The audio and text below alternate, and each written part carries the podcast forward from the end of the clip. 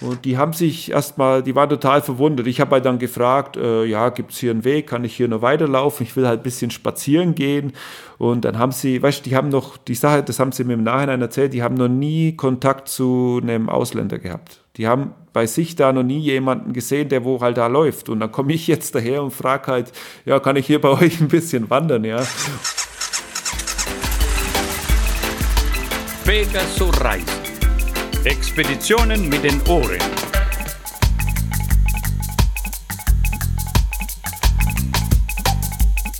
Hallo und herzlich willkommen zu Pegaso Reise. Wir sind Claudio und Sonja und das ist der Podcast über Abenteuer und Motorradreisen. Es ist ja jetzt so, dass seit unserer Auszeit ist das jetzt schon wieder die dritte Folge. Das geht ganz schön schnell. Und ähm, eigentlich ist das ja auch so eine Art von Comeback. Wir sind wieder da mit unserem Podcast. Und ich habe jetzt schon irgendwie das Gefühl, das fühlt sich wieder alles vertraut an. Besonders seit wir ähm, von dem MRT, von dem Motorradreisetreffen in Gieboldehausen wiedergekommen sind. Wir hatten ja unser letztes Interview mit dem Daniel Rins und der, seiner Freundin Josie dort gemacht.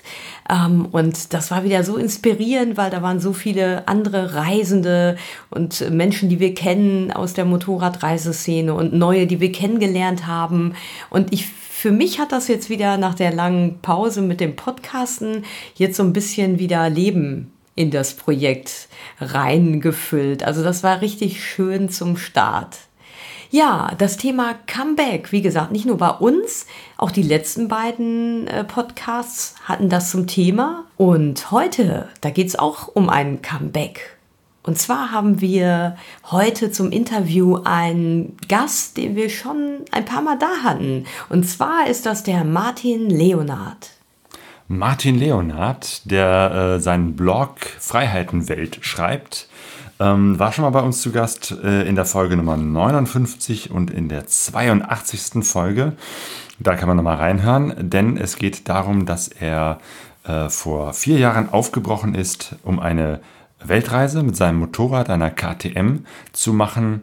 Mittlerweile sind dreieinhalb, fast vier Jahre äh, Zeit vergangen und äh, statt einer Reise um die ganze Welt ist er nur in Anführungsstrichen in Lateinamerika gewesen. Aber äh, es geht in diesem Podcast nicht nur um Abenteuer und wilde Geschichten, sondern auch darum, wie die Erlebnisse auf einer Reise einen Menschen verändern. Und das kann man, glaube ich, ganz besonders gut bei dem Martin Leonard sehen. Denn wenn man mit offenen Augen unterwegs ist und reist, bringt man halt am Ende äh, mehr mit zurück, als wie nur ein paar Geschichten und ein paar Fotos, sondern einen erweiterten Horizont und eine neue Perspektive, teilweise auch für ein ganzes Leben. Und Martin ist jetzt zurück nach Deutschland gekehrt und er war eben halt so lange allein in Lateinamerika unterwegs, äh, allein in Brasilien anderthalb Jahre. Was uns natürlich auch sehr gefreut hat, weil wir ja nicht so viele Leute kennen, die, äh, wenn sie in ja, Südamerika sind, dann auch so eine lange Zeit in Brasilien verbringen. Oft hopsen die Leute nur dadurch nach Iguazu ähm, und vielleicht noch ähm, ins Pantanal, in dieses Feuchtgebiet. Ähm, ja, und dass er da wirklich so viel Zeit verbracht hat und wir haben das ja verfolgt auf dem Blog, ähm, so die Erlebnisse, die er da hatte mit den Menschen, ähm, das fand ich schon sehr toll. Genau, weil er ist wirklich tief eingetaucht mhm. in die Länder, in die Begegnungen mit Menschen, hat viele Wochen, äh, teilweise Monate mit Menschen irgendwo verbracht. Es hat also sehr, sehr, ist sehr, sehr langsam gereist. Um, ähm, und das merkt man an seinen Geschichten, vor allem an den Fotos, äh, die er immer wieder veröffentlicht. Und das hat ihn, glaube ich, nachhaltig geprägt. Und jetzt, wo er zurückgekehrt ist, sagt er, das ist jetzt nicht das Ende der Reise, sondern es geht weiter. Ja, ich und das, äh, Entschuldigung, das nehme ich ihm auch ab. Also der ähm, ist jemand, der diesen äh, Begriff Freiheit äh, auch wirklich ernst meint. Also er hat ja diesen Namen Freiheitenwelt. Ich mag oft das Wort Freiheiten nicht, weil es so in Verbindung mit Motorradfahren oft so ausgelutscht ist. Aber äh, bei Martin Leonard, da ist es anders. Dem nehme ich das ab und ich finde, in seiner ganzen Art ähm, zu reisen, kommt das auch deutlich rüber. Grüß dich, Martin. Du bist zurück in Deutschland. Wie sieht's aus? Ist deine Weltreise zu Ende oder machst du nur eine Pause? Ja, servus Claudio. Ja, ich bin in Deutschland. Ähm, was ist jetzt Definition Weltreise? Das ist erstmal die Frage. Ähm, ich bin ja nicht so weit gekommen, hast ja vielleicht mitbekommen.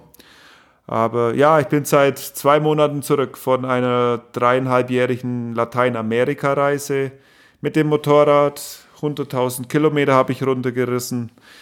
Ja, das, die Reise ist ja immer die Reise, wo man so praktisch in den fernen Ländern bestreitet. Dann hat man halt noch die, so die eigene Reise und die Selbstfindung, so sage ich jetzt mal. Das ist ja immer, du, wir haben uns ja jetzt schon öfters unterhalten, jetzt das dritte Mal, glaube ich, ne? Mhm, genau. Ja, und das war ja immer dieses drin, dass ich ähm, ja halt noch mehr will, also gerade im Bereich Fotografie mich weiterentwickeln. Und als ich sehe so, ich werde mich jetzt nicht äh, heimisch machen hier in Deutschland. Also ich fange jetzt nicht an, mir eine Wohnung zu kaufen, mich einzurichten und ähm, irgendeinen Job nachzugehen im Festen. Das ist jetzt nicht mein Ziel. Mein Ziel ist jetzt, ähm, dass ich grundsätzlich wieder weiterreisen kann. Ich meine Katze, mein Motorrad, ist, ist ja nicht zu Hause, also es steht in Mexiko. Und ich habe eigentlich schon geplant, dass ich Ende dieses Jahres, spätestens im Januar, so wieder, wieder drüben bin und meine Reise weiterführen kann, halt dann Richtung Alaska. Ob ich dann allerdings nochmal mir so diesen Freiheit oder diese, diesen Freiraum geben kann, wie es jetzt bei der vergangenen Reise war, das, das kann ich noch nicht sagen. Ähm, ich glaube aber nicht, dass ich bis, ich hoffe es jetzt mal, das sage ich jetzt wieder, dass ich bis Alaska jetzt nochmal dreieinhalb Jahre brauche. Das glaube ich nicht. Und was mir halt im Moment wichtig ist, ähm, dass ich mich mit meinem Projekt freiheitenwelt.de, mit meiner Fotografie und mit allem, was mich halt so antreibt, ähm, gerade die sozialen Sachen, dieses Humanitarian beschäftigt mich sehr, also mit armen Menschen und so, dass ich da ein paar Projekte jetzt äh, auf die Füße stelle, wo ich halt jetzt in Deutschland bin, wo sich natürlich vieles viel einfacher organisieren lässt, wie, als wie wenn man immer im Ausland ist. Aha, was für Projekte? Ähm, naja, als, als erstmal Freiheitenwelt soll halt jetzt äh, also konsequenter geführt werden, der Blog. Äh, natürlich auch ein Stück weit will ich, dass es jetzt finanziell einfach mal auf besseren Füßen steht, dass da einfach mal Geld rüberkommt, das ist natürlich der Blog. Dann habe ich ja meinen Vortrag gemacht, äh, Crazy Travels, äh, die verrückte Reise. Und da hatte ich jetzt ein paar so, ja, paar Testvorträge. Ich meine, die Premiere war schon krass äh, beim, beim Travel-Event von Turatech. Da war ja gleich über 1000 Leute da. Das war schon heftig. Und jetzt letzten Samstag war ich in, in Hamburg, habe ich einen Vortrag gemacht.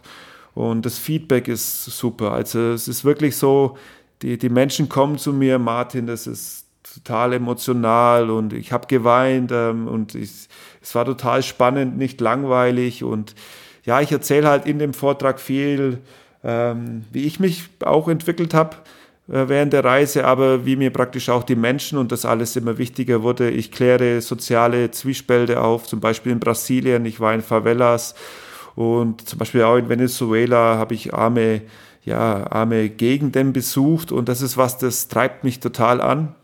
Und in die Richtung möchte ich dann auch in Zukunft mal was machen, also dass man dann sagt, ähm, ja, ich mache jetzt irgendeine Lesung und dann, dann könnte man ja sagen, mach, also man hätte Hilfsprojekte oder so, aber also da will ich dann gezielt schon in die Richtung machen, wo ich die Leute auch kenne, ja. Ähm, das sind aber, das wäre jetzt so ein Beiprodukt. Die Sache ist die, ich muss erst mal selber überleben können, bevor ich dran denken kann, anderen was zu geben. Also, aber das habe ich alles so im Kopf. Und wie gesagt, jetzt habe ich halt die Homepage, ich habe die Vorträge. Was ich jetzt machen will, ist äh, Workshops, also für Fotografen auch, also mein Wissen jetzt langsam weitergeben. Ich habe mir halt extrem gerade in dieser People- und Street Photography, also Aufreise, habe mich äh, extrem weiterentwickelt. Und da gibt es halt viele Leute, die interessieren sich dafür. Und ja, das alles, das kommt jetzt alles so zusammen und da kann man noch, das kann man ja noch anderweitig, ja, kreativ erweitern, sage ich mal. Aber das Hauptziel ist jetzt schon da, das auch in eine gewisse Richtung finanziell umzusetzen, dass ich da halt einfach weitermachen kann. Mhm. Genau, vorher war das ja so, du hattest, äh, du hast lange Zeit gearbeitet, hast immer regelmäßig äh, Geld gespart, hattest dann eine äh, gewisse Summe, die du für deine ähm, Weltreise oder für deine Reise eben hattest. Und jetzt musst du sozusagen gucken, dass du sozusagen auch im laufenden Betrieb irgendwie die ganze Geschichte finanzierst. Ja, es ist natürlich schon. also es kam mir immer schon ein bisschen Geld rein, aber ich hatte Freiheitenwelt ja nie so gesehen als Tagebuch, wo wirklich jeden Tag was rein muss oder jede Woche. Das habe ich mir nicht gemacht, das wollte ich auch nicht. Ich kann mich gut erinnern, ich war in Brasilien äh, Monate manchmal, wo ich gar nichts gemacht habe, wo ich gar nicht geschrieben habe, wo ich mir einfach diese Freiheit gegönnt hatte auf Reisen. Ähm, man wird halt mit dem Ganzen ein bisschen besser mit der Zeit. Also ich habe jetzt zum Beispiel festgestellt, man kann sich auch gut zeitlich entkoppeln. Das heißt, ähm, du musst es halt als Arbeit sehen. Jetzt mittlerweile mache ich so, ich nehme mir halt mal Zeit, ein, zwei Tage, dann schreibe ich äh, vier, fünf Blogartikel, mache vielleicht einen Audiokommentar zu irgendwas und das veröffentliche aber in, in, in Wochenschritten, weißt du? Dann läuft der Blog praktisch weiter. Meine Zuhörer können sich ja freuen, sind am Ball und ich, ich habe diese Freiheit zurück und kann praktisch trotzdem noch reisen. Und das kommt mit der Zeit. Also wenn ich zurück Wir haben das äh, teilweise auch auf unseren Reisen so gemacht, dass wir natürlich immer so zeitversetzt äh, die Sachen veröffentlicht haben, was manchmal zu den seltsamen äh, äh, Dingen führt, dass die Leser ähm, oder Hörer dann meinen, sofort reagieren zu müssen auf etwas, was in Wirklichkeit dann schon, weiß ich nicht, Wochen äh, ja. zurückliegt. Aber es, äh, das ist halt sinnvoll, weil dann kannst du eben halt in Ruhe Fotos sortieren oder Texte schreiben oder das Ganze verarbeiten und dann in verarbeiteter Form veröffentlichen ja. und nicht eins zu eins live, was äh, technisch zum einen schwierig ist und zum anderen eben halt oftmals äh, unheimlich aufwendig ist. Ja, man erzählt ja irgendwo eine Geschichte und ich habe festgestellt, ja, heutzutage ist ja äh, im privaten Umfeld, sage ich jetzt mal, wenn man heutzutage die sozialen Medien, die sind ja da. Ich meine, wir machen jetzt auch einen Podcast, die Leute hören das dann im Internet. Ich meine, so funktioniert es halt. Aber im Privaten ist es ja so, da macht man jetzt ein Selfie oder ein Foto, dann will man das ja, dass das die Freunde sofort sehen. Ja, dann macht es ja irgendwo auch Sinn. Ähm, ich mache das ja eigentlich wenig, aber das ist halt normalerweise so, wie es funktioniert. Bei, bei einer Geschichte jetzt wie meine, da spielt es eigentlich gar keine Rolle. Da geht es einfach darum, dass einfach immer eine Geschichte erzählt wird. Also es bringt ja jetzt nichts, wenn ich heute Zeit habe und dann schreibe ich äh, einen fünf Stunden Blogartikel, ja, ähm, das lesen die Leute nicht. Dann ist es aber besser, wenn ich alle zwei, drei Tage eine kleine Geschichte erzählt und die Menschen freuen sich halt ein bisschen dran. Und das kommt halt dann mit einer, so einer gewissen Professionalität, würde ich sagen, fast schon, äh, auch im Bloggeralltag. Und ja, ich habe das, ähm, das kommt am Ende und wenn ich überlege, wie ich ganz zu Beginn meinen Blog geführt habe, es war schrecklich, weil man immer sich so einen Druck macht. Da hat man dann das, oh, heute muss ich wieder blocken, man hat aber kein Thema, dann schreibt man irgendwas zusammen und es ist dann nicht gut durchdacht. Ähm, und da ist es wesentlich besser, wenn man sich halt diesen Rhythmus angewöhnt. Man schreibt jetzt, dann macht man es aber vernünftig wenn, wenn es zwei Tage dauert, einen Artikel zu schreiben, dann dauert es halt zwei Tage, aber dann ist es auch wirklich ein Mehrwert für die Leser oder die Zuhörer, was auch immer. Und ja, dann wächst eben das Ganze so. Und das stelle ich gerade in den, ja, in den letzten Monaten deutlich fest, dass, dass also Freiheiten wirklich langsam so aufblüht und das macht mir halt Spaß. Also ich kriege ganz viele Kommentare und ähm, ich antworte natürlich auch drauf, soweit es halt geht. Und, und ja, das macht mir dann Spaß, da macht es mir Spaß zu reisen, aber ich merke jetzt halt auch langsam, jetzt kommt was zurück. Weil es war ja ganz lange so auf der Reise, ähm, ich habe einfach nur gereist für mich, ich hatte meine Fotos, aber ich habe nichts rausgegeben und jetzt bin ich zurück in Deutschland und jetzt kommt zum ersten Mal so wirklich äh, Feedback von den Leuten, die sagen mir auch manchmal, ey Martin, da könntest du noch ein bisschen in die Richtung, würde uns mehr interessieren. Und das ist einfach klasse und das bringt einen dann halt auch irgendwie weiter und macht Spaß vor allen Dingen. Genau, die Geschichten von deinen Reisen und die Geschichten von den Begegnungen, die du unterwegs hast, äh, die sind eben halt das, was äh, Freiheitenwelt so spannend macht. Und ähm, nochmal kurz zurück, das letzte Mal, wo wir uns äh, gesprochen haben, äh, warst du gerade frisch aus Brasilien raus, warst in Venezuela und äh, bist dann so eben halt durch Süd- und, und Mittelamerika durchgefahren und warst dann auch eine, eine Zeit lang auf Kuba. Mhm. Äh, und was ich da so faszinierend fand, ist, dass du da auch eine längere Zeit in einer Familie zu Gast warst. Ja, ähm, aber ganz. Magst du vielleicht die Geschichte erzählen? Ähm, ich war da bei mehreren Familien in Kuba. Ja, mein Problem war, ja, aus Südamerika rauszukommen. Da muss ich jetzt noch mal kurz eine Zwischengeschichte erzählen. Ja, okay. Weil ich konnte ja Venezuela gar nicht direkt raus. Ähm, das Problem war ja, dass dieser Maduro die Grenze dicht gemacht hatte. Meine Idee ja, war ja, ich wollte ja gar nicht nach Kuba. So muss man mal anfangen. Ich wollte ja eigentlich nach Kolumbien und dann Panama, wie es halt die meisten machen mit der Stahlratte, ist auch ganz geläufig, dieses Schiff. Mhm. Ähm, ich wollte halt da hochfahren. Ja, jetzt war halt die Grenze dicht, Maduro hat die Grenze dicht gemacht. Ich konnte nicht nach Kolumbien, dann musste ich einen Umweg fahren, noch einmal komplett durch den Amazonas durch, bis nach Peru, dann hoch äh, Ecuador, Kolumbien, das waren 10.000 Kilometer Umweg.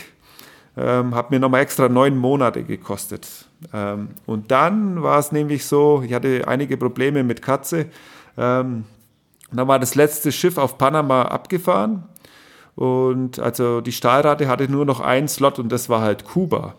Und dann rufe ich halt so den Captain an, ja, was macht man jetzt? Ich will doch eigentlich nach Panama. Und dann sagt er, du Martin, also wir fahren nur noch nach Kuba. Und dann sage ich, okay, dann gehe ich halt nach Kuba. Also das Kuba war überhaupt nicht geplant. Das wollte ich auch, ja, finanziell ist Kuba schon eine Herausforderung. Also das ist, ist nicht günstig.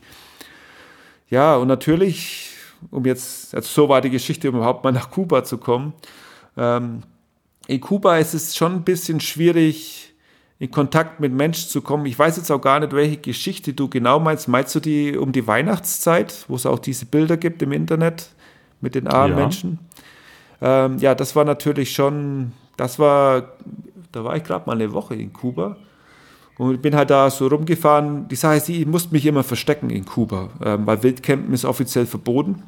Ähm, aber ich konnte mir diese also es gibt immer da diese Casa Particulares ähm, und da zahlt man immer 25 Euro, was jetzt eigentlich nicht so viel ist, aber wenn du jetzt so ein Klobetrotter bist, ist das schon viel Geld, wenn du jede Nacht 25 Euro hinblättern musst ohne Essen. Ja, das also, sind so Privathäuser, die einfach vermietet werden. Genau, genau. Aber das ja. ist halt so, wenn du jetzt zu zweit wärst, dann zahlst du auch 25, weil die immer pro Zimmer vermietet werden und das hat es halt extrem teuer gemacht, als Alleinreisender äh, in Kuba zu reisen. Deswegen habe ich mich halt oft versteckt. Ich habe mir dann ja zwei Bäume gesucht für meine Hängematte oder irgendwo zum Zelten.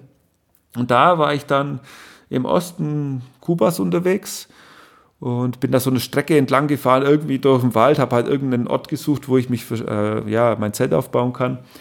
Und da ging es irgendwann nicht mehr weiter. Ich musste dann anhalten, hatte ja auch einen Platz gefunden für mein Zelt, habe das aufgebaut, aber ich habe halt gesehen gehabt, da geht noch ein Weg weiter. Ähm, das war so eine, da war früher eine Straße, aber die war halt eingestürzt. Ja, dann hat mich das einfach interessiert, ich bin dann weitergelaufen, da waren dann auch nur so Pferdespuren und der ganze Pfad wurde halt immer schmäler und irgendwann nach knapp zwei, drei Kilometer höre ich so Stimmen, ja, Menschen reden. Und da war es schon abends, so um vier, fünf, also es wurde schon langsam dunkel. Und ich laufe weiter und auf einmal komme ich halt in so, ja, es war eigentlich kein Dorf, das waren nur drei, vier Holzhütten. Und da waren ein paar Menschen davor gesessen. Und ich bin halt dann dahin gelaufen und das war dann schon ein bisschen so ein komischer Moment. Ich wusste ja auch gar nicht, wo komme ich jetzt hin, aber grundsätzlich ist ja Kuba sicher. Ähm, also in Kolumbien oder so hätte ich mir da wahrscheinlich schon andere Gedanken gemacht, so, äh, wenn ich so in irgendein so Dorf reingelaufen wäre. Und die haben sich erstmal, die waren total verwundert. Ich habe halt dann gefragt, äh, ja, gibt es hier einen Weg, kann ich hier noch weiterlaufen? Ich will halt ein bisschen spazieren gehen. Und dann haben sie, weißt du, die haben noch, die Sache, das haben sie mir im Nachhinein erzählt, die haben noch nie Kontakt zu einem Ausländer gehabt. Die haben bei sich da noch nie jemanden gesehen, der wo halt da läuft. Und dann komme ich jetzt daher und frage halt, ja, kann ich hier bei euch ein bisschen wandern, ja? Und hatte halt meine Kamera dabei. Und ja, das war dann Alberto äh, und seine drei Brüder, also Alberto, Alberto Alfonso, ja, den dritten, der Name fällt mir jetzt nicht mehr ein. Und das war wirklich Kubaner, also man würde jetzt meinen, das ist ein Italiener, allein vom Namen, war aber nicht so. Und ja, die hatten mich halt dann aufgenommen. Ich war dann einen Tag lang mit denen wandern und es war halt genau auch der 24. Dezember. Und was da so prägend war, es waren wirklich ganz arme Leute, wie gesagt, Holzhütten.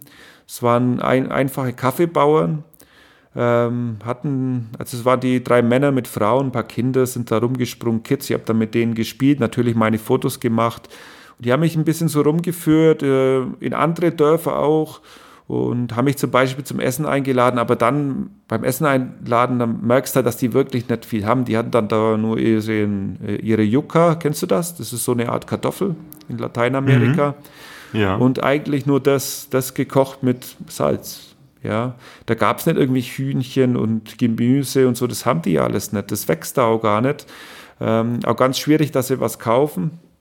Und die Kubaner, die haben ja dieses System, dieses halbsoziale System, dass man auch Lebensmittel umsonst kriegt. Ähm, das hat denen aber auch nichts genützt, weil die hätten irgendwie 15 Kilometer mit dem Pferd reiten müssen, um überhaupt mal was zu kriegen, ja, dass da was gibt. Und das hat man denen auch angesehen. Ich kann mir noch gut an die Frau von Alberto erinnern, die war wirklich Haut und Knochen. Die war, ähm, ja, also die, das hast denen einfach angesehen, dass, dass das Leben da nicht leicht ist, ja. Ähm, und das ist halt immer das, das heißt ja immer in Kuba, da gibt es das soziale System, die extreme Armut existiert nicht. Ähm, also ich würde mal sagen, das ist nicht so ganz die wahre Geschichte. Also ich habe in Kuba auch wirklich Leute gesehen auf der Straße rumliegen, die wo nicht glücklich aussehen und da gibt's das, man kann in jedem sozialen System abrutschen, verstehst du? Und das gibt es in Kuba halt auch. Und die Männer, die haben ja wirklich ihre Arbeit gemacht. Also die hatten halt ihre Felder, hatten sie ein paar Schweine. Kühe durften sie wieder nicht haben, zum Beispiel. Ähm, das war auch ganz interessant ja, und haben halt da ihr Leben so gemeistert. Und da war ich drei Nächte. Und ja, der Weihnachtsabend war halt genial irgendwie. Also, ähm, die feiern ja gar kein Weihnachten. Also so Heiligabend mit Geschenke geben, das gibt es in ganz Kuba nicht. Ähm, oder irgendwie, dass da dass da auch in die Städte nicht, ich war ja danach oder zuvor in, war ich in ein paar Städte, dass die Städte da geschmückt werden, das ganze Marketing, weißt, dass du jetzt Geschenke kaufen musst, diese, das, das existiert alles nicht, weil erstens mal die Menschen haben kein Geld und zweitens mal gibt es ja auch nichts zu kaufen. Also du die ganzen Konsumergüter wie bei uns irgendwie, das gibt es ja nicht, weißt jetzt, jetzt reden wir mal, keine Ahnung, was fällt mir jetzt ein, äh, iPhone, Playstation, also alle Technologien, ja, das gibt es ja nicht, das, das, mhm. da gibt es keine Geschenke oder besondere Markenklamotten oder solche Sachen, Parfüm zum Beispiel, was man sich jetzt halt so irgendwie zu Weihnachten schenkt, das gibt es ja alles nicht und das interessiert die Kuba, Kubaner auch gar nicht. Und ich vermute mal, dass auch der, der religiöse Aspekt von Weihnachten da äh, keine Rolle spielt, weil es ja eben halt ein sozialistisches Land ist. Das stimmt, das ist komplett ausradiert worden mit der Fidel Castro-Kultur. Vor Fidel Castro war ja durchaus schon was mit Religion vorhanden. Es gibt ja auch ein paar alte Kirchen noch. Äh, aber Fidel Castro und das Sozialistische allgemein war ja bei uns in Ostdeutschland auch so früher ähm, da, dass die Religion einfach äh, nicht unterstützt wird von der Regierung und dass das auch gar nicht gewünscht ist, weil ja da wieder so ein freier Gedanke gegen die Regierung und so weiter aufgebaut werden könnte. Das merkt man natürlich ganz klar. Und über Religion brauchst du mit den Kubanern auch wirklich nicht reden. Also das, das verstehen die irgendwie nicht. Naja, und da hatte ich halt dann diese Weihnachtsfeier und das war halt auch, es gab Reis mit Bohnen, kann mich noch erinnern, ich bin dann so eine Hütte rein, da war dann Alberto und Alfonso gestanden, die hatten dann Zigaretten geraucht und ja, immer rum, die hatten immer rum. Also rum gab es, also die haben, keine Ahnung, ich habe mir immer gewundert, ja, wo kriegt denn ihr die Flaschen jetzt schon wieder her? Also die haben ungelogen bestimmt 10 Liter rum mit mir getrunken an dem Tag. Ich habe mir da zurückgehalten, ich habe echt nicht kapiert, was die da gemacht haben. Und ich bin ja ewig so ein Jesus gewesen. Also ich bin gelaufen und dann sind immer mehr Menschen hinter mir hergelaufen und die hatten immer Rumpflaschen. Also wir haben da so eine Wanderung gemacht. Und am Ende waren da, war halt ich mit so zehn so Kubanen im Schlepptau, die wo sich betrunken haben. Also das war total krass, ja. Da bekommt das Wort rumlaufen nochmal eine ganz andere Bedeutung. Ja, ja, genau. Und dann, äh, da waren wir dann noch beim Fluss, sind in so einem Fluss gesprungen und alles. Also das war schon sehr lustig. Und ja, wie gesagt, am Abend war halt dann dieses ja, Weihnachtsmahl, was äh, Reis mit Bohnen war und drei Bananen. Ähm, die hatten ja noch überlegt, ein, Huhn für mich zu schlachten. Und da habe ich gesagt, hey, nee, lass das liebe Huhn mal leben, ähm, weil die hatten halt nur ein paar. Und dann waren wir vor der Hütte gesessen, da war dann wirklich nichts, also keine Elektrizität, nichts. Ein bisschen so im Urwald war das Ganze. Ähm, die hatten dann nur so eine kleine Öllampe, ja, mit, also Feuer, war dann eine Flamme. Das haben wir so auf den Boden gestellt vor die Hütten. Ähm, ja, und da waren wir da gesessen. Ich war da irgendwie in der Mitte vor diesem vor diesem Feuer. Da gibt es auch ein Bild dazu, da habe ich auch ein schönes Bild gemacht. Und ja, habe da ein bisschen mit seinen Kids gespielt und dann haben wir uns halt einfach ausgetauscht und ähm, ja, die fanden das halt total interessant, was ich über Deutschland so erzählt habe und was sie, äh, zum Beispiel ein Thema war zum Beispiel auch Internet. Ja, das ist ja was, das ist ein Verständnis, das haben die Menschen gar nicht, dass heutzutage bei uns äh, Internet bringt ja schon eine gewisse Freiheit, ja, es ist halt einfach so. Ähm, und dass das Internet eigentlich bei uns heutzutage so im Kopf von den Menschen ist, ist halt einfach überall, ja. ist ja heutzutage kein Problem. Du hast es überall. Und das, das können die Leute sich gar nicht vorstellen. Du, denen geht es so, das, das haben die gar nicht. Die leben da wirklich, also speziell in dem Dorf, äh, 50 Jahre zurück. Das ist wirklich, die, die, die haben gedacht, was, was erzählt er uns da jetzt eigentlich? Und das waren halt äh, solche Themen. Was sie natürlich wissen wollten, äh, was für Autos wir haben und äh, allgemein, wie halt das Leben moderner ist. Klar haben die schon mal ein Auto irgendwo gesehen, das gibt es in Kuba natürlich auch, aber ähm, was sie halt irgendwie nicht so verstehen können, dass praktisch alles so irgendwie verfügbar sein kann, ja. Ähm, ja, die sind, sind halt auf ihr Leben da eingestellt und das war jetzt ein Besuch in Kuba. Ich hatte da noch mehrere, aber das war, äh, ich denke, allgemein von meiner Reise wahrscheinlich einer der prägendsten in Kuba da. Warst du schon mal in Kuba? Ich war noch nie in Kuba, nee. Nee, aber ich, ich glaube, dass so ähm, deine äh, Auseinandersetzung mit den Menschen, äh, diese ja, sehr tiefen Begegnungen, glaube ich, auch nochmal dich anders äh, prägen. Also, dass du das äh, Thema Armut äh, und Gerechtigkeit äh, nochmal viel intensiver erlebst äh, auf deiner Reise.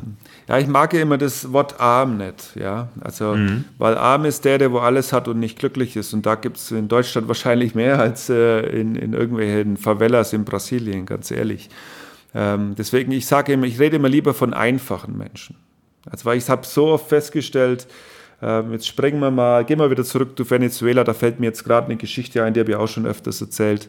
Ähm, da hatte ich, bin gelaufen in Santa Elena und dann war da so ein, so ein Mann an der Straße und der hat eben Schuhe repariert, ja, äh, für, keine Ahnung, was hat er mir gesagt, er verdient am Tag zwei Euro. Also ein ganz einfacher Mann. Und aber mit dem, der hat mich halt dann gefragt, wo ich herkomme. Dann sage ich Deutschland. Dann hat er sogar ein paar Wörter Deutsch geredet. Ja, und dann war ich schon da schon mal erstaunt. Und der Mann war extrem gebildet. Der hat mir Sachen erzählt von der Weimarer Republik und Zweiten Weltkrieg und was der Geier Geschichte, das weiß ich ja nicht mal. Ja, und dann haben wir gedacht, ach, was geht denn jetzt ab? Und dann hat er von der Angela Merkel erzählt und was da gerade halt in der Weltpolitik passiert. Und ich so, dann denkst du, du weißt, ähm, ja, der ist, der ist halt jetzt, der, der repariert Schuhe auf der Straße. Und dann denkst du, du eigentlich ein intelligenter Mann so, ja, und kann auch sogar ein bisschen äh, Fremdwörter. Und da habe ich halt gelernt, man darf die Menschen nicht immer ja, an, an dem Äußeren oder in den Lebensumständen, in denen die gerade stecken, äh, beurteilen. Ja, weil ich, ich wurde da so oft, jetzt gerade in Venezuela, äh, in Kuba auch, in Kuba sind die Menschen eigentlich auch durch die Bank gut gebildet. In Kuba gibt es ganz wenige Analphabeten. Das ist wiederum der Vorteil von so einem sozialistischen System, weil die, die Schulsysteme normalerweise sehr gut funktionieren. Das war in Venezuela auch mit diesem Chavez. Und ja, das habe ich ganz oft immer gelernt. Also, dass man wirklich die, die Leute nicht so beurteilen darf und ähm, dass das arm, weil das, dieses Wort arm, das drückt ja immer so was Schlechtes aus, was Negatives. Ähm, aber ich war halt gerade in, in Brasilien, war ja sehr lang, 18 Monate. Ähm, da habe ich halt oft ähm, ja, einfache Orte besucht und ich habe halt festgestellt, dass die Leute komischerweise dort immer am glücklichsten sind oder, oder, ne, oder das Leben einfach anders sehen, irgendwie zufriedener sind und ja, ihr, ihr Leben irgendwie ein Stück weit mehr genießen als so mancher jetzt bei uns zu Hause, der wo eigentlich alles hat, aber immer gestresst ist und äh, ja, einfach unzufrieden ist. Und ich weiß gar nicht, wo hat denn unser letztes Interview, da haben wir viel über Brasilien geredet, ne? Genau, da waren wir, da warst du gerade äh, aus Brasilien raus. Mhm. Äh, da haben wir miteinander gesprochen. Da hast du auch die Geschichte äh, von der Favela erzählt, ja, okay, wo du äh, lange Zeit mit, mit Leuten in der, in der Favela unterwegs warst äh, und später dann ähm, genau zu deinem Geburtstag erfahren hast, äh, dass genau diese Favela dann abgerissen wurde, ja, die Menschen genau. vertrieben worden sind. Ähm, ja, also. Das ist auch in meinem Vortrag ist das eine, eine Geschichte, die ist die kommt sehr emotional, emotional rüber. Also es ist schon, das war ein sehr prägendes äh, Erlebnis. Und ich habe jetzt erst heute wieder eine Nachricht bekommen von Menschen von der Favela. Ich habe mir angewöhnt, immer an meinem Geburtstag, war jetzt vor kurzem wieder, eine Nachricht zu schreiben und mich einfach schlau zu machen, was jetzt halt mit den Menschen passiert ist. Und da habe ich jetzt erst gestern wieder eine Nachricht bekommen. Und ja, ja, es ist halt immer noch das Gleiche. Ein paar von der Favela haben halt äh, äh, sind untergekommen. Ich habe ja da so diesen einen Kontakt zu den Mädels, so, so dick ein bisschen, die Clara, ähm, die hat jetzt Glück und sie kann zur Schule gehen und ich denke mal, also äh, sie hat Möglichkeiten, sie kann dem Ganzen entfliehen, aber es gibt halt auch immer noch die Geschichten, dass jetzt äh, einige Männer, gerade die Älteren, sind halt jetzt ein bisschen abgestürzt, äh, viel mit Alkohol und so, solche Geschichten gibt es halt auch und ja, das stimmt mich schon traurig und das wäre jetzt zum Beispiel so ein Projekt, ich würde da un, so richtig gern mal wieder rüberfliegen, ja. Ähm, einfach die nochmal besuchen, zu, zu gucken, wo lebt Clara jetzt und ein paar Menschen mir suchen von dem letzten Projekt, von diesem Favela-Besuch. Ich habe ja da eine, eine Dokumentation gemacht, äh, eine Fotoreportage. Und das wäre interessant. Das wäre jetzt zum Beispiel was da, das würde ich gerne machen, aber da fehlen mir halt so die finanziellen Mittel. Ja. Also die Kontakte wäre alles da, aber ich bräuchte jetzt halt einfach da mal, sage ich, 5000 äh, Euro. Ich sage, jawohl, jetzt fliege ich da mal rüber für sechs Wochen und jetzt gucke ich mir das intensiv an. Ich dokumentiere das nochmal und dann könnte man eine schöne Geschichte draus machen. Das jetzt mal, äh, das habe ich, das war das, weil du ganz am Anfang gefragt hast, äh, was ich so machen würde gerne in der Zukunft. Ja ein Weg für dich, äh, dich mit diesem, diesen Themen ähm, wie Ungerechtigkeit äh, und äh, das Leben der Menschen auseinanderzusetzen, ist ja auch die Fotografie. Äh, und ich habe das Gefühl, das hat sich in den letzten Jahren äh, doch nochmal sehr, sehr stark äh, bei dir weiterentwickelt, dass, dies, dass das Fotografieren eine, eine große Rolle für dich spielt.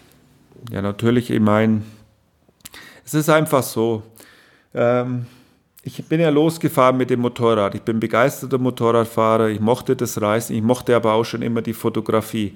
So beim Motorradfahren ist es so, da fährst du halt am Anfang durch die Wüsten. Ich habe die Abenteuer. Natürlich ist das toll. Das finde ich auch jetzt noch toll. Ich, ich liebe mein Motorrad, ähm, gerade die KTM, wo ich jetzt habe. Ähm, Katze, also die hat halt Power, weißt, das in die Kurven legen und Spaß und dann Sonnenschein. Ja, das ist, das ist toll. Ähm, das Problem ist halt, irgendwann kannst halt Motorrad fahren. Irgendwann kannst du auch reisen, weißt du, dann, man kann Motorrad irgendwann nicht mehr besser fahren und ich werde garantiert kein Rallye-Dakar-Pilot mehr, ja.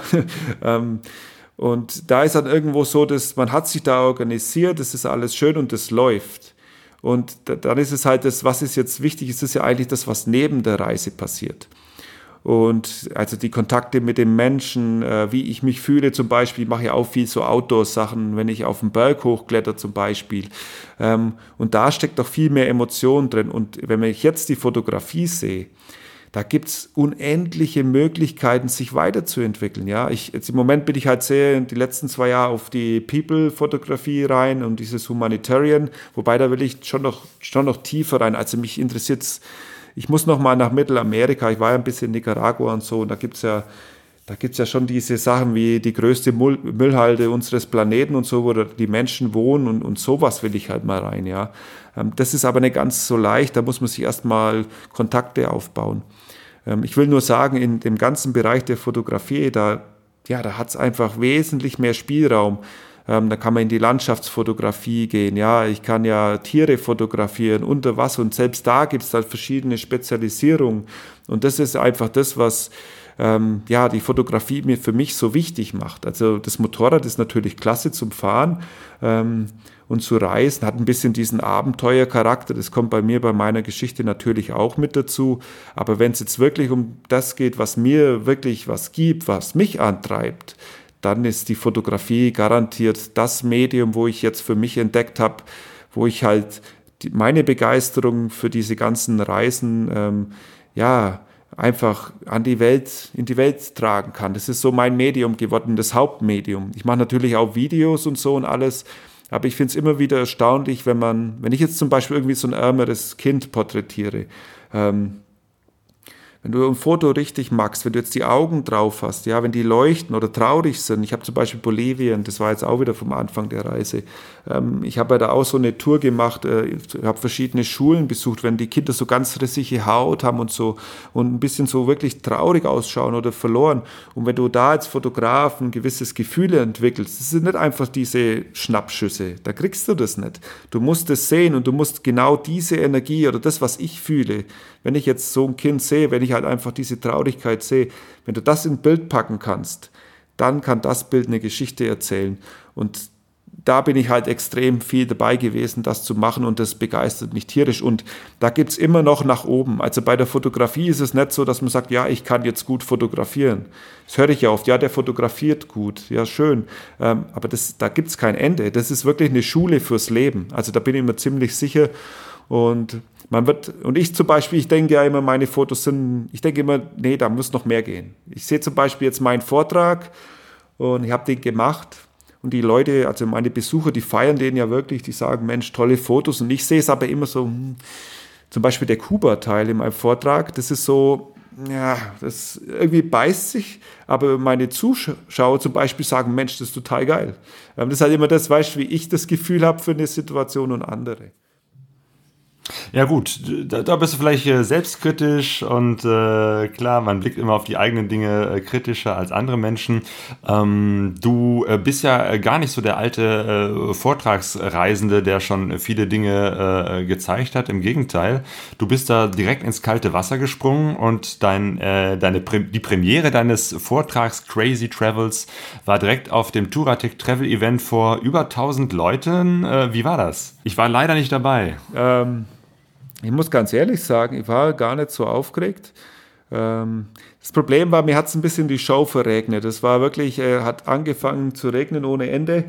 Und dann haben sie schon gesagt, die Veranstalter, ja, Martin, du musst hier unten im Zelt stehen und also nicht, ich, da war ja die Leinwand, das ist ja eine riesen Leinwand und als Fotograf ist es natürlich geil. Also wenn du deine Bilder auf, das war ja irgendwie so acht mal vier Meter Leinwand, so ein riesen Ding da, äh, du kennst es ja. Ähm, das war es natürlich und das, da wollte ich eigentlich, ich wollte auf der Bühne stehen, das war mein Ding. Und dann habe ich, da haben die Veranstalter gesagt, du Martin, äh, du musst hier unten und dann, man hört ja deine Stimme. Und dann habe ich zu denen gesagt, ich sage euch eins, und wenn heute Abend der Blitz da oben einschlägt auf, die, auf der Bühne, ich will auf der Bühne stehen, besorgt mir einen Regenschirm und eine Regenjacke, weil ich wollte mir das nicht nehmen lassen. Das war die Premiere. Ich hatte vorher die Vorpremiere, hatte ich halt selber organisiert bei mir in der Heimat, da waren nur 30 Leute, aber das war ja schon genial. Also die Leute sind auch total begeistert nach Hause gegangen und das wollte man natürlich nicht nehmen lassen. Was jetzt natürlich beim Travel Event ist, da kommen die Leute nicht extra wegen meinem Vortrag, ja, die kommen da wegen dem Motorradfahren, da, da gibt es jede Menge andere Veranstaltungen und dann war es schon so ein bisschen so unruhig, ja. Ähm, hat man schon gemerkt, da waren halt dann welche noch am Party machen und so. Ähm, aber ich habe auch durchaus gesehen, dass, dass viele Leute dabei waren und wirklich total begeistert war. Ich habe äh, Applaus bekommen während der Show. Und ja, für mich war ja das alles neu. Weißt du, da hast du dieses Mikrofon auf ähm, und bei dem Travel Event ist so der Sound nicht das Beste. Das heißt, du sprichst und äh, so eine Sekunde später kommt so ein Echo zurück. Also das hat mich total verwirrt.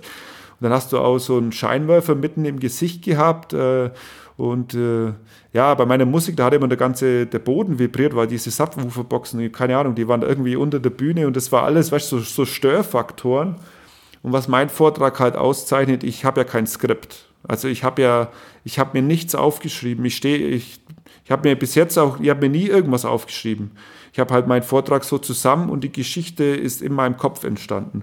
Und ich habe ihn jetzt dreimal gemacht und jedes Mal war er anders, komplett anders. Das war, ähm, ähm, ich erzählte halt, was mir einfällt und die, meine Besucher, die sagen mir halt immer, es ist so, wie wenn ich das Ganze nochmal durchlebe, weißt du. Und das macht es halt dann für mich auch interessant. Und für mich war es halt super interessant, dass ich gerade dort beim Travel Event vor diesen, ja, da waren schon tausend Menschen auf jeden Fall, ähm, dass ich da auch so aus mir raus konnte und das ist gut angekommen. Also alle, die wo auf mich zugekommen sind, die haben gesagt, Wahnsinn. Und äh, ich habe dann gesagt, okay Leute, es war heute mein erstes Mal, habe mich gefreut und ich hoffe, es war gut genug, was ich bin ja dann so ein bisschen so, äh, bin mir halt nicht sicher, ja. Und ähm, aber durch die Bank, äh, glaube ich, war es echt cool.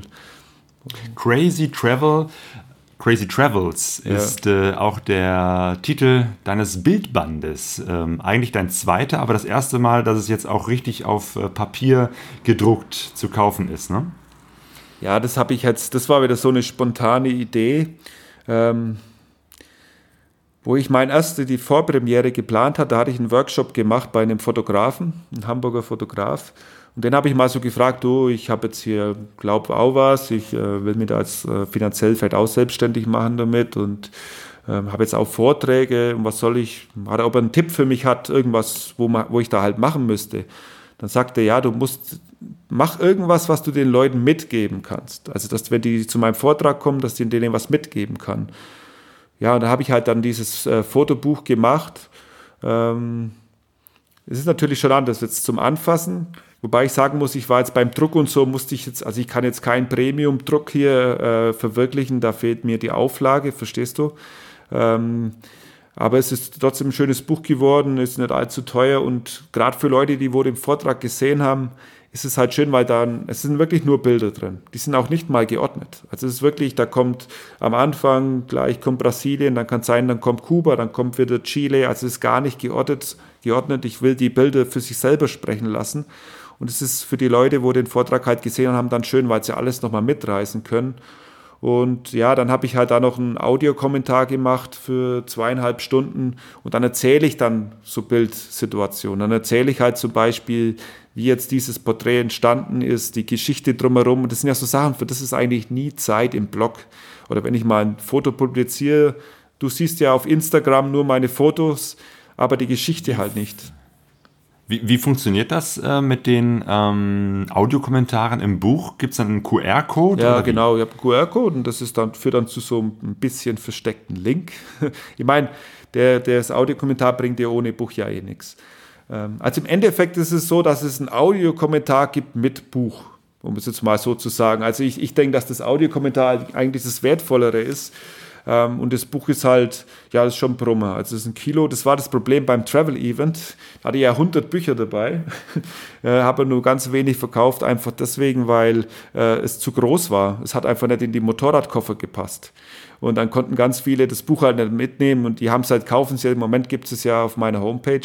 Ähm, gibt es aber nur noch für kurze Zeit, äh, zwei Wochen oder so, weil ich will das Buch eigentlich nur an die Leute weitergeben, die wo auch wirklich beim Vortrag waren. Und ich hätte das jetzt auch gar nicht, das wird es jetzt auch gar nicht offiziell im Shop geben. Das habe ich wirklich gemacht, weil mich halt ganz viele angesprochen haben, du, ich kann es jetzt nicht mitnehmen, äh, aber kann ich das denn bestellen? Und dann habe ich gesagt, okay, jetzt ich mache es dann halt äh, im Shop jetzt auch und dann gibt es für ein paar Wochen. Und die Sache ist die, mit so einem Buch ist auch, also rein finanziell äh, wird viel verdient. Mir geht es da wirklich darum, einfach was zu haben, was ich den Menschen noch mitgeben kann. Und deswegen ist mir bringt es jetzt nichts da. Ähm, hunderte von Büchern zu verkaufen an Leute, die wo mich eigentlich gar nicht kennen, weil die dann die ganze Philosophie hinter Freiheitenwelt halt nicht verstehen. Also es ist schon ein bisschen, das ist, du musst es sehen, das ist so, so ein Gesamtpaket. Das ist jetzt nicht nur das Buch, das ist so ein Ding, du kommst zu meinem Vortrag, äh, du kennst vielleicht meine Homepage, ähm, du kennst so meine Geschichten ein bisschen, du weißt, wie ich denke und da ist halt dann dieses Buch so, so ein, so ein Lego-Stein, verstehst du? Und mhm ja, ich hatte ja vorher schon so ein E-Buch mal gemacht mit diesem Kilometer 1. Ähm, da hatte ich ja gedacht, ich mache da so eine Serie, so eine E-Book-Serie. Ähm, das habe ich leider nie weitergeführt, da bin ich jetzt noch am Überlegen, aber ich habe halt festgestellt, ein Buch mit Bildern, das gehört einfach gedruckt. Ähm, dieses E-Buch, das wurde eigentlich auch ziemlich gut verkauft, würde ich jetzt sagen, in so meiner Bloggerkreis, also in, auf der Stufe, wo ich jetzt halt bin. Es wurde schon gut angenommen, aber wenn es gedruckt gewesen wäre, wäre es schon noch mal besser gewesen. Ähm, das ist halt immer die Frage, wie setzt man das um? Da bin ich am überlegen, wie ich das weitermache. Es kann, kann sein, weil bei Kilometer 1 war es so, das erste Buch war Bolivien. Da hätte man ja schön machen können, Bolivien, Brasilien, also alle Länder so ein bisschen. Ähm, da, da, bin ich gerade auch wieder am überlegen, ob ich das vielleicht nochmal aufgreife. Ist aber jetzt eigentlich nicht die, die höchste Priorität. Nach so einer verrückten langen Reise bist du jetzt äh, nach Deutschland gekommen. Wie ist das, ähm, wieder plötzlich im, im alten Leben, im alten Land, äh, wieder in der altbekannten Kultur zu sein? Kommst du dir jetzt vor wie ein Alien mit den ganzen Erfahrungen, äh, die dich äh, so geprägt haben? Oder bist du ruckzuck eigentlich wieder der alte Martin wie vor dreieinhalb Jahren? Ja, Claudia, jetzt merkt man, dass du solche Interviews öfters machst. Und du hast garantiert die Frage schon ganz vielen Leuten gestellt. Und du hast jetzt nämlich dieses Wort Alien erwähnt. Es gibt ja dieses, diese Alienifizierung oder so. Und äh, wenn du mit Leuten redest, die wo schon lange unterwegs waren und wieder zurückkommen nach Deutschland, ist es wirklich so, dass man sich ein bisschen fremd fühlt. Ja. Ähm, die Sache ist die, ich fühle mich eigentlich nicht fremd, ähm, weil es hat sich nichts verändert. Also es ist wirklich so, ich bin zurückgekommen, ich war dann bei meinen Eltern im Haus. Ähm, da war meine Schwester, die hatte, hat zwei Kids, die sind natürlich größer geworden. Ähm, aber ansonsten hat sich wirklich nichts, also allein im Haus jetzt selber hat sich nicht viel verändert. Ich, mein Zimmer, da war selbst die Unterhosen, war noch am gleichen Schrank wie vor drei, äh, vier Jahren, ja, als ich weggegangen bin.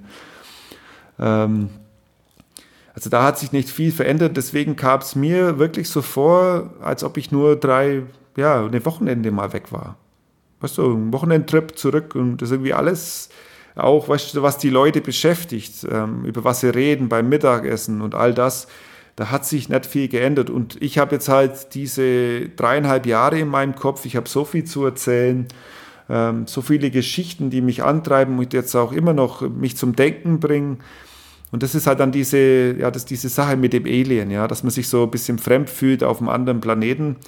Das kann ich schon bestätigen, aber ist jetzt nicht so, dass ich deswegen traurig bin. Also ist es ja eigentlich so, dass ich mich freuen kann, all die Erlebnisse ja in mir zu haben, in meinem Herzen zu haben. Ich habe ja, wie gesagt, einen sehr emotionalen Trip hinter mir. Ähm, also es war jetzt nicht nur so, äh, ich schaue mir die Welt mal an, sondern ich habe mich halt von der Welt richtig einnehmen lassen. Ich meine, deswegen war ich ja auch so lange unterwegs und ich bin ja noch lange noch nicht fertig. ich habe ja gerade mal, äh, wenn ich jetzt zurückblicke auf das, was ich geplant hatte vor vier Jahren, da wollte ich ja die große Welt bereisen. Hier alles, ich hatte mir eine Strecke auf meiner Karte eingezeichnet, unglaublich. Ich habe nicht mal ein Fünftel geschafft. Also ich habe einen Bruchteil davon geschafft. Aber ich sehe es halt so, ähm, ich habe ja noch ein paar Jahre auf dem Planeten, ja. Und die ganze Welt, die liegt ja noch vor mir und warum soll ich die ganze Welt denn in zweieinhalb Jahre bereisen, ähm, wenn ich ein ganzes Leben dafür noch habe? Also so sehe ich es halt einfach. Wäre das eine Perspektive für dich, äh, ein Leben auf Reisen weiterzuführen? Ja, nee, jetzt ist ja so, ich bin ja, ich will jetzt auch keinen, es gibt ja immer diese einsamen Wölfe, ja. Das habe ich, glaube ich, beim letzten Interview auch schon gesagt. Mhm. Es gibt immer diese einsamen Wölfe, die wo dann da irgendwie durch die Gegend tingelt und sich so in sich selber verlieren. Das ist halt ein großer Unterschied. Das will ich eigentlich nicht und das glaube ich mache ich auch nicht, weil ich sehr viel von dem, was ich erlebe, einfach auch weitergebe. Also mein Ventil ist da ein bisschen natürlich mein Blog und so, mein Schreiben. Ähm, das heißt, ähm, es kommt immer was zurück, auch wenn es natürlich viel virtuell ist, aber ich habe irgendwo, ich isoliere mich nicht, das will ich sagen. Ich isoliere mich nicht von der Welt. Und das gibt es nämlich schon auch viele, die wo einfach durch die Gegend fahren und ja, nur auf sich selbst zu fokussiert sind. sind. Das habe ich nicht. Ähm, und ich habe jetzt äh, privat auch schon noch mal Pläne so für die Zukunft, ja. Und das Reisen, das wird schon immer da sein, aber ob ich dann jetzt nochmal so lang am Stück mich ausklinke, das weiß ich jetzt nicht. Also ich werde jetzt die Alaska-Sache machen, noch mit dem Motorrad. Wie ich das kommen sehe, ist Katze dann durch, ähm, äh, dann kommt das Motorrad weg. Und ob ich dann überhaupt noch mit dem Motorrad weiterfahre, das weiß ich auch noch nicht. Ähm, weil mich zieht es im Moment so, ich denke mir, ich müsste nochmal nach Grönland. Ich war ja früher Polarforscher oder als im Bereich der Polarforschung tätig. Ähm, mich zieht es halt gerade so nach Grönland und so und da brauchst du einfach einen Kajak oder ein Ski oder brauche ich kein Motorrad oder ein Flugzeug, ja. Und solche Sachen würde ich halt gerne umsetzen und ja, ich, ich sehe mich da gerade am Anfang von alledem. Also ich habe jetzt zwar die Reise gemacht, aber ich, in meinem Buch steht es auch, die große Reise hat eigentlich erst begonnen. Also ich habe jetzt so viel gelernt die letzten dreieinhalb Jahre vom Reisen, von mir selber, Fotografie wieder ein Thema, ähm, wie man mit Menschen umgeht, ähm, wie man sich jetzt ein Unternehmen aufbaut, zum Beispiel auch vielleicht, ja. Das habe ich jetzt alles gelernt und äh, meiner Meinung nach geht es erst äh, richtig los jetzt. Also ich bin mir ziemlich sicher, mein Crazy Travels 2, falls das mal geben wird, das wird noch besser werden als der erste Teil jetzt. Und wichtig ist halt immer, da ist es nämlich Vorsicht geboten, ähm, was ja mein Ding ausmacht, dass ich mir immer diese Freiheit gegönnt habe. Und wenn man jetzt anfängt, äh, irgendwie das Ganze für Geld zu machen, dann kann es halt auch so sein, dass man dann die Welt nur noch so als zum Produzieren sieht, dass ich dann losgehe und ich muss jetzt das und das und das und das abarbeiten, die Fotos, das und das machen und dann wieder nach Hause kommen. Das haben ja ganz viele in der Vortragsszene, ja. Die machen dann ihre Vorträge von äh, November bis Februar, dann können sie wieder reisen. Aber da ist dann immer so ein Druck drin. Ähm, zum Beispiel der Vortrag, wo ich jetzt habe, ist es jetzt auch gar nicht geplant, dass ich in die Vortragsszene einsteige. Also das wird bei mir, das sehe ich auch nicht kommen, weil ich genau diesen Stress nicht haben will. Ich will meine Freiheit haben. Ähm, ich will auch wieder auf Reise, wenn ich beim nächsten Mal losgehe, mit einem offenen Horizont. Also ich mache mir das garantiert nicht, dass ich sage, ja, ich muss jetzt in einem Jahr wieder zurück sein wegen irgendeiner Veranstaltung. Das will ich nicht. Somit wird dieser Vortrag... Ähm, ja eigentlich so eine Bonusveranstaltung sein. Wenn ich jetzt mal eingeladen wird irgendwo, dann, mache ich es, aber ich werde jetzt nicht hergehen und da jetzt den ganzen Winter, sage ich mal, äh, fünf Vorträge pro Woche halten. Was natürlich finanziell, finanziell toll wäre, ja, und äh, es würde mir auch Spaß machen. Äh, aber ich habe ein bisschen Angst vor diesen Verpflichtungen, deswegen konzentriere ich mich im Moment auf andere Sachen. Ähm, halt viel mit meinem Blog äh, passives Einkommen, ähm, also ich will machen zu Workshops, Videokurse und solche Sachen. Also ortsunabhängig dann, dass du vielleicht mal machen kann. Das, das ist so ein bisschen die Idee. Jo. jo. ich hoffe auf jeden Fall, äh, dass es äh, trotzdem vielleicht mal äh, gelingt, dass du bei all den Reisen mal in Duisburg vorbeikommst und bei unserer Veranstaltungsreihe Lara Feuer Duisburg auftreten kannst. Ja, du musst mir sagen, wann ja das ist. Ähm. Äh, ja, wir, sind, wir machen das immer in den Wintermonaten, natürlich. Äh, das Problem ist nur, dass wir immer sehr weit im Voraus planen. Das heißt, wir haben jetzt Oktober, November, Dezember, Januar, Februar, März 2018 schon durchgeplant. Ja. Äh, das geht jetzt wieder so äh, deiner äh, Freiheit entgegen, dass du, dass wir da eigentlich was äh, mindestens ein halbes bis dreiviertel Jahr im Voraus Ja, das ist immer müssten. das Problem. Aber weißt du, wenn dir ja. jemand abspringt, dann kannst du dich ja melden. Vielleicht wird ja jemand ich krank. Ich werde mich da auf jeden Fall an dich wenden. Irgendwie müssen wir das mal hinkriegen. Das, wäre wär nicht das schade. Problem.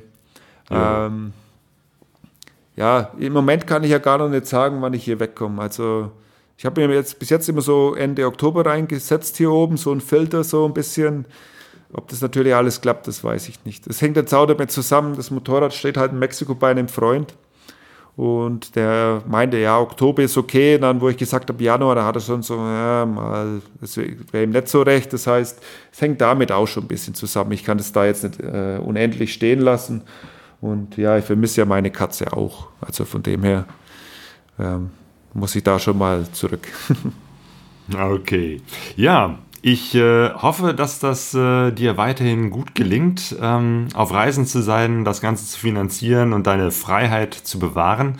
Ich hoffe, dass wir uns äh, irgendwann mal auch persönlich äh, treffen das ähm, und hin. dass das klappt. Ähm, ja, und wünsche dir jetzt erstmal weiterhin gute Reisen. Alles klar. Ja, das war der Martin Leonard zum Hören. Aber es gibt ihn nicht nur zum Hören, sondern es gibt auch was zu sehen von ihm.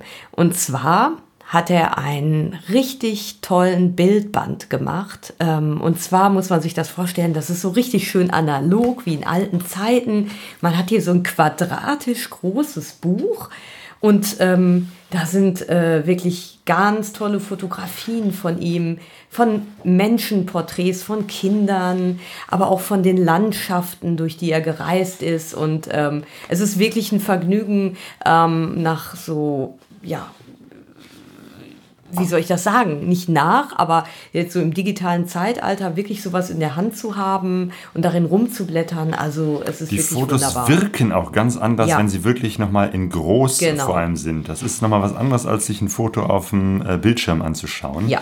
Äh, auch auf Papier und ähm, das ist, sieht toll aus, weil einige mhm. Fotos auch wirklich über beide Seiten gehen. Ja. Ähm, riesig groß und sehr, sehr schön.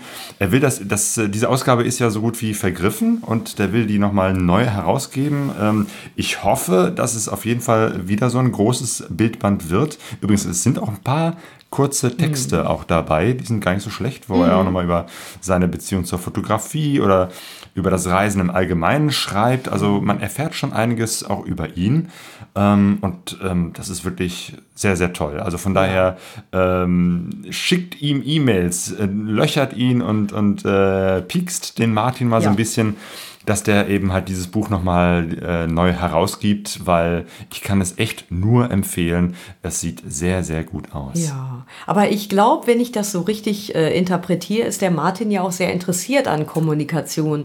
Ähm, also nicht nur mit den Menschen auf den Reisen, sondern auch mit den Menschen, die sich für seine Reisen interessieren. Und ähm, er bloggt ja auch viel, er macht ja Videos und ist da ja unheimlich umtriebig und aktiv. Und von daher ähm, nimm Kontakt zu ihm auf. Genau, auf freiheitenwelt.de. Wir verlinken das natürlich auch auf unserer Seite pegasoreise.de. Und ähm, mittlerweile hat er auch schon eine ganze Menge an Terminen, wo er seinen Vortrag mhm. Crazy Travels zeigen wird. Ähm, es gab ja einen Vortrag, glaube ich, in Hamburg, aber nichts hier in der Nähe. Und wie ich schon im Interview gesagt habe, wir, wollen auf jeden Fall versuchen, ihn äh, zu uns nach Duisburg, zum Larafeuer Duisburg, zu unserer Veranstaltung zu kriegen. Da müssen wir mal gucken mit den Terminen, ähm, wie das irgendwie passt. Vielleicht wird das eher was für 2018. Ähm, da müssen wir relativ ja, kurzfristig spontan schauen, was geht, weil unsere Planung ist immer schon sehr, sehr weit im Voraus. Ja. Und ähm, wir können Und, ja jetzt schon mal die Termine fürs nächste, nee, für, für den Herbst, Winter diesen Jahres verkünden. Für diese Saison, genau, für die kommende Saison. Und zwar geht es los am 14. Oktober. Da kommen eben besagter Daniel Rinz und ähm, Klosi ans Lagerfeuer und äh, zeigen den Vortrag Ein Leben auf zwei Rädern. Und es gibt zwei Vorstellungen, um 16 Uhr und um 19.30 Uhr. Die 19.30 Uhr Vorstellung ist schon so gut wie ausverkauft. Ihr könnt keine Karten mehr vorbestellen. Vielleicht gibt es noch Restkarten an der Abendkasse, also, beziehungsweise es gibt auf jeden Fall noch welche. Nur die Frage ist, die, wer kriegt die, weil da ist eben halt das Prinzip, wer zuerst kommt, kriegt Karten. Für die 16 Uhr Vorstellung gibt es noch ein paar Karten zum Reservieren, ähm, aber nicht mehr lange. Also von daher äh, schaut nach auf lagerfeuer-duisburg.de, da steht immer der aktuelle Stand ähnlich beliebt und ähnlich äh, äh, großes Interesse löst auch der darauf folgende äh, Vortrag aus. Und zwar ist das am 11. November der Dylan Wickramer mit seinem Vortrag Ende der Straße. Jo, auch da zwei Vorstellungen, 16 Uhr gibt es noch Karten, 19.30 Uhr nicht mehr, nur noch an der Abendkasse. Ja, und am 16. Dezember, kurz vor Weihnachten, gibt es nochmal was richtig Tolles. Und zwar ist das der Alexander Eichscheid. Ja, ich versuche gerade Claudius Schrift zu entziffern. Also nochmal Alexander Eichscheid. Und zwar ähm, hat der eine Reise mit einem ganz besonderen Zweirad gemacht mit einer Vespa. Und deshalb heißt sein Vortrag auch Abenteuer Vesparicana. Genau, er ist einmal quer durch Amerika mit seiner Vespa gereist. Da gibt es noch Karten für die 19.30 Uhr Vorstellung. Wir schauen mal, wenn die auch demnächst voll ist, weil bis Dezember ist ja noch was Zeit, könnte es sein, dass es auch eine Nachmittagsvorstellung gibt. Ähm, wie gesagt, die äh, aktuellen Termine und äh, was sich da tut im Kartenvorverkauf könnt ihr nachlesen auf lagerfeuer-duisburg.de. Ja, das heißt, wenn ihr in der Nähe seid und wenn ihr was gegen Wintertrübsinn machen wollt, dann kommt auf jeden Fall vorbei ans Lagerfeuer. Wir freuen uns auf euch. Das waren jetzt drei Sendungen Pegaso Reise knapp hintereinander innerhalb eines ja. Monats. Äh, das richtig so rausgebrettert. Ja, genau. ähm, wir werden natürlich diesen Rhythmus nicht äh, weiterhalten können, sondern äh, jetzt schauen wir erstmal. Wir haben ja noch viele andere Dinge zu tun. Unter anderem basteln wir ja noch an unserem Haus weiter. Äh, deswegen können wir jetzt noch nicht sagen, wann die nächste Ausgabe rauskommt, aber ihr könnt uns ja abonnieren äh, und dann kriegt ihr schon mit äh, oder ihr schaut regelmäßig auf unserer Homepage pegasoreise.de, wann es weitergeht mit diesem Podcast. Genau, abonniert uns, äh, schickt uns Kommentare, wir freuen uns darüber. Und ja, jetzt wünschen wir euch eine ganz schöne Zeit und sagen Tschüss. Gute Reise. Gute Reise. Wir sind alle auf der Reise, doch keiner weiß, wohin es geht. Alle auf der Reise. Wir sind alle auf der Reise, diese Zeichen. Wir sind alle auf der Reise, alle auf der Suche, die Sehnsucht ist unser Motor. Wir kennen uns nicht, sitzen doch. Pegasoreise.de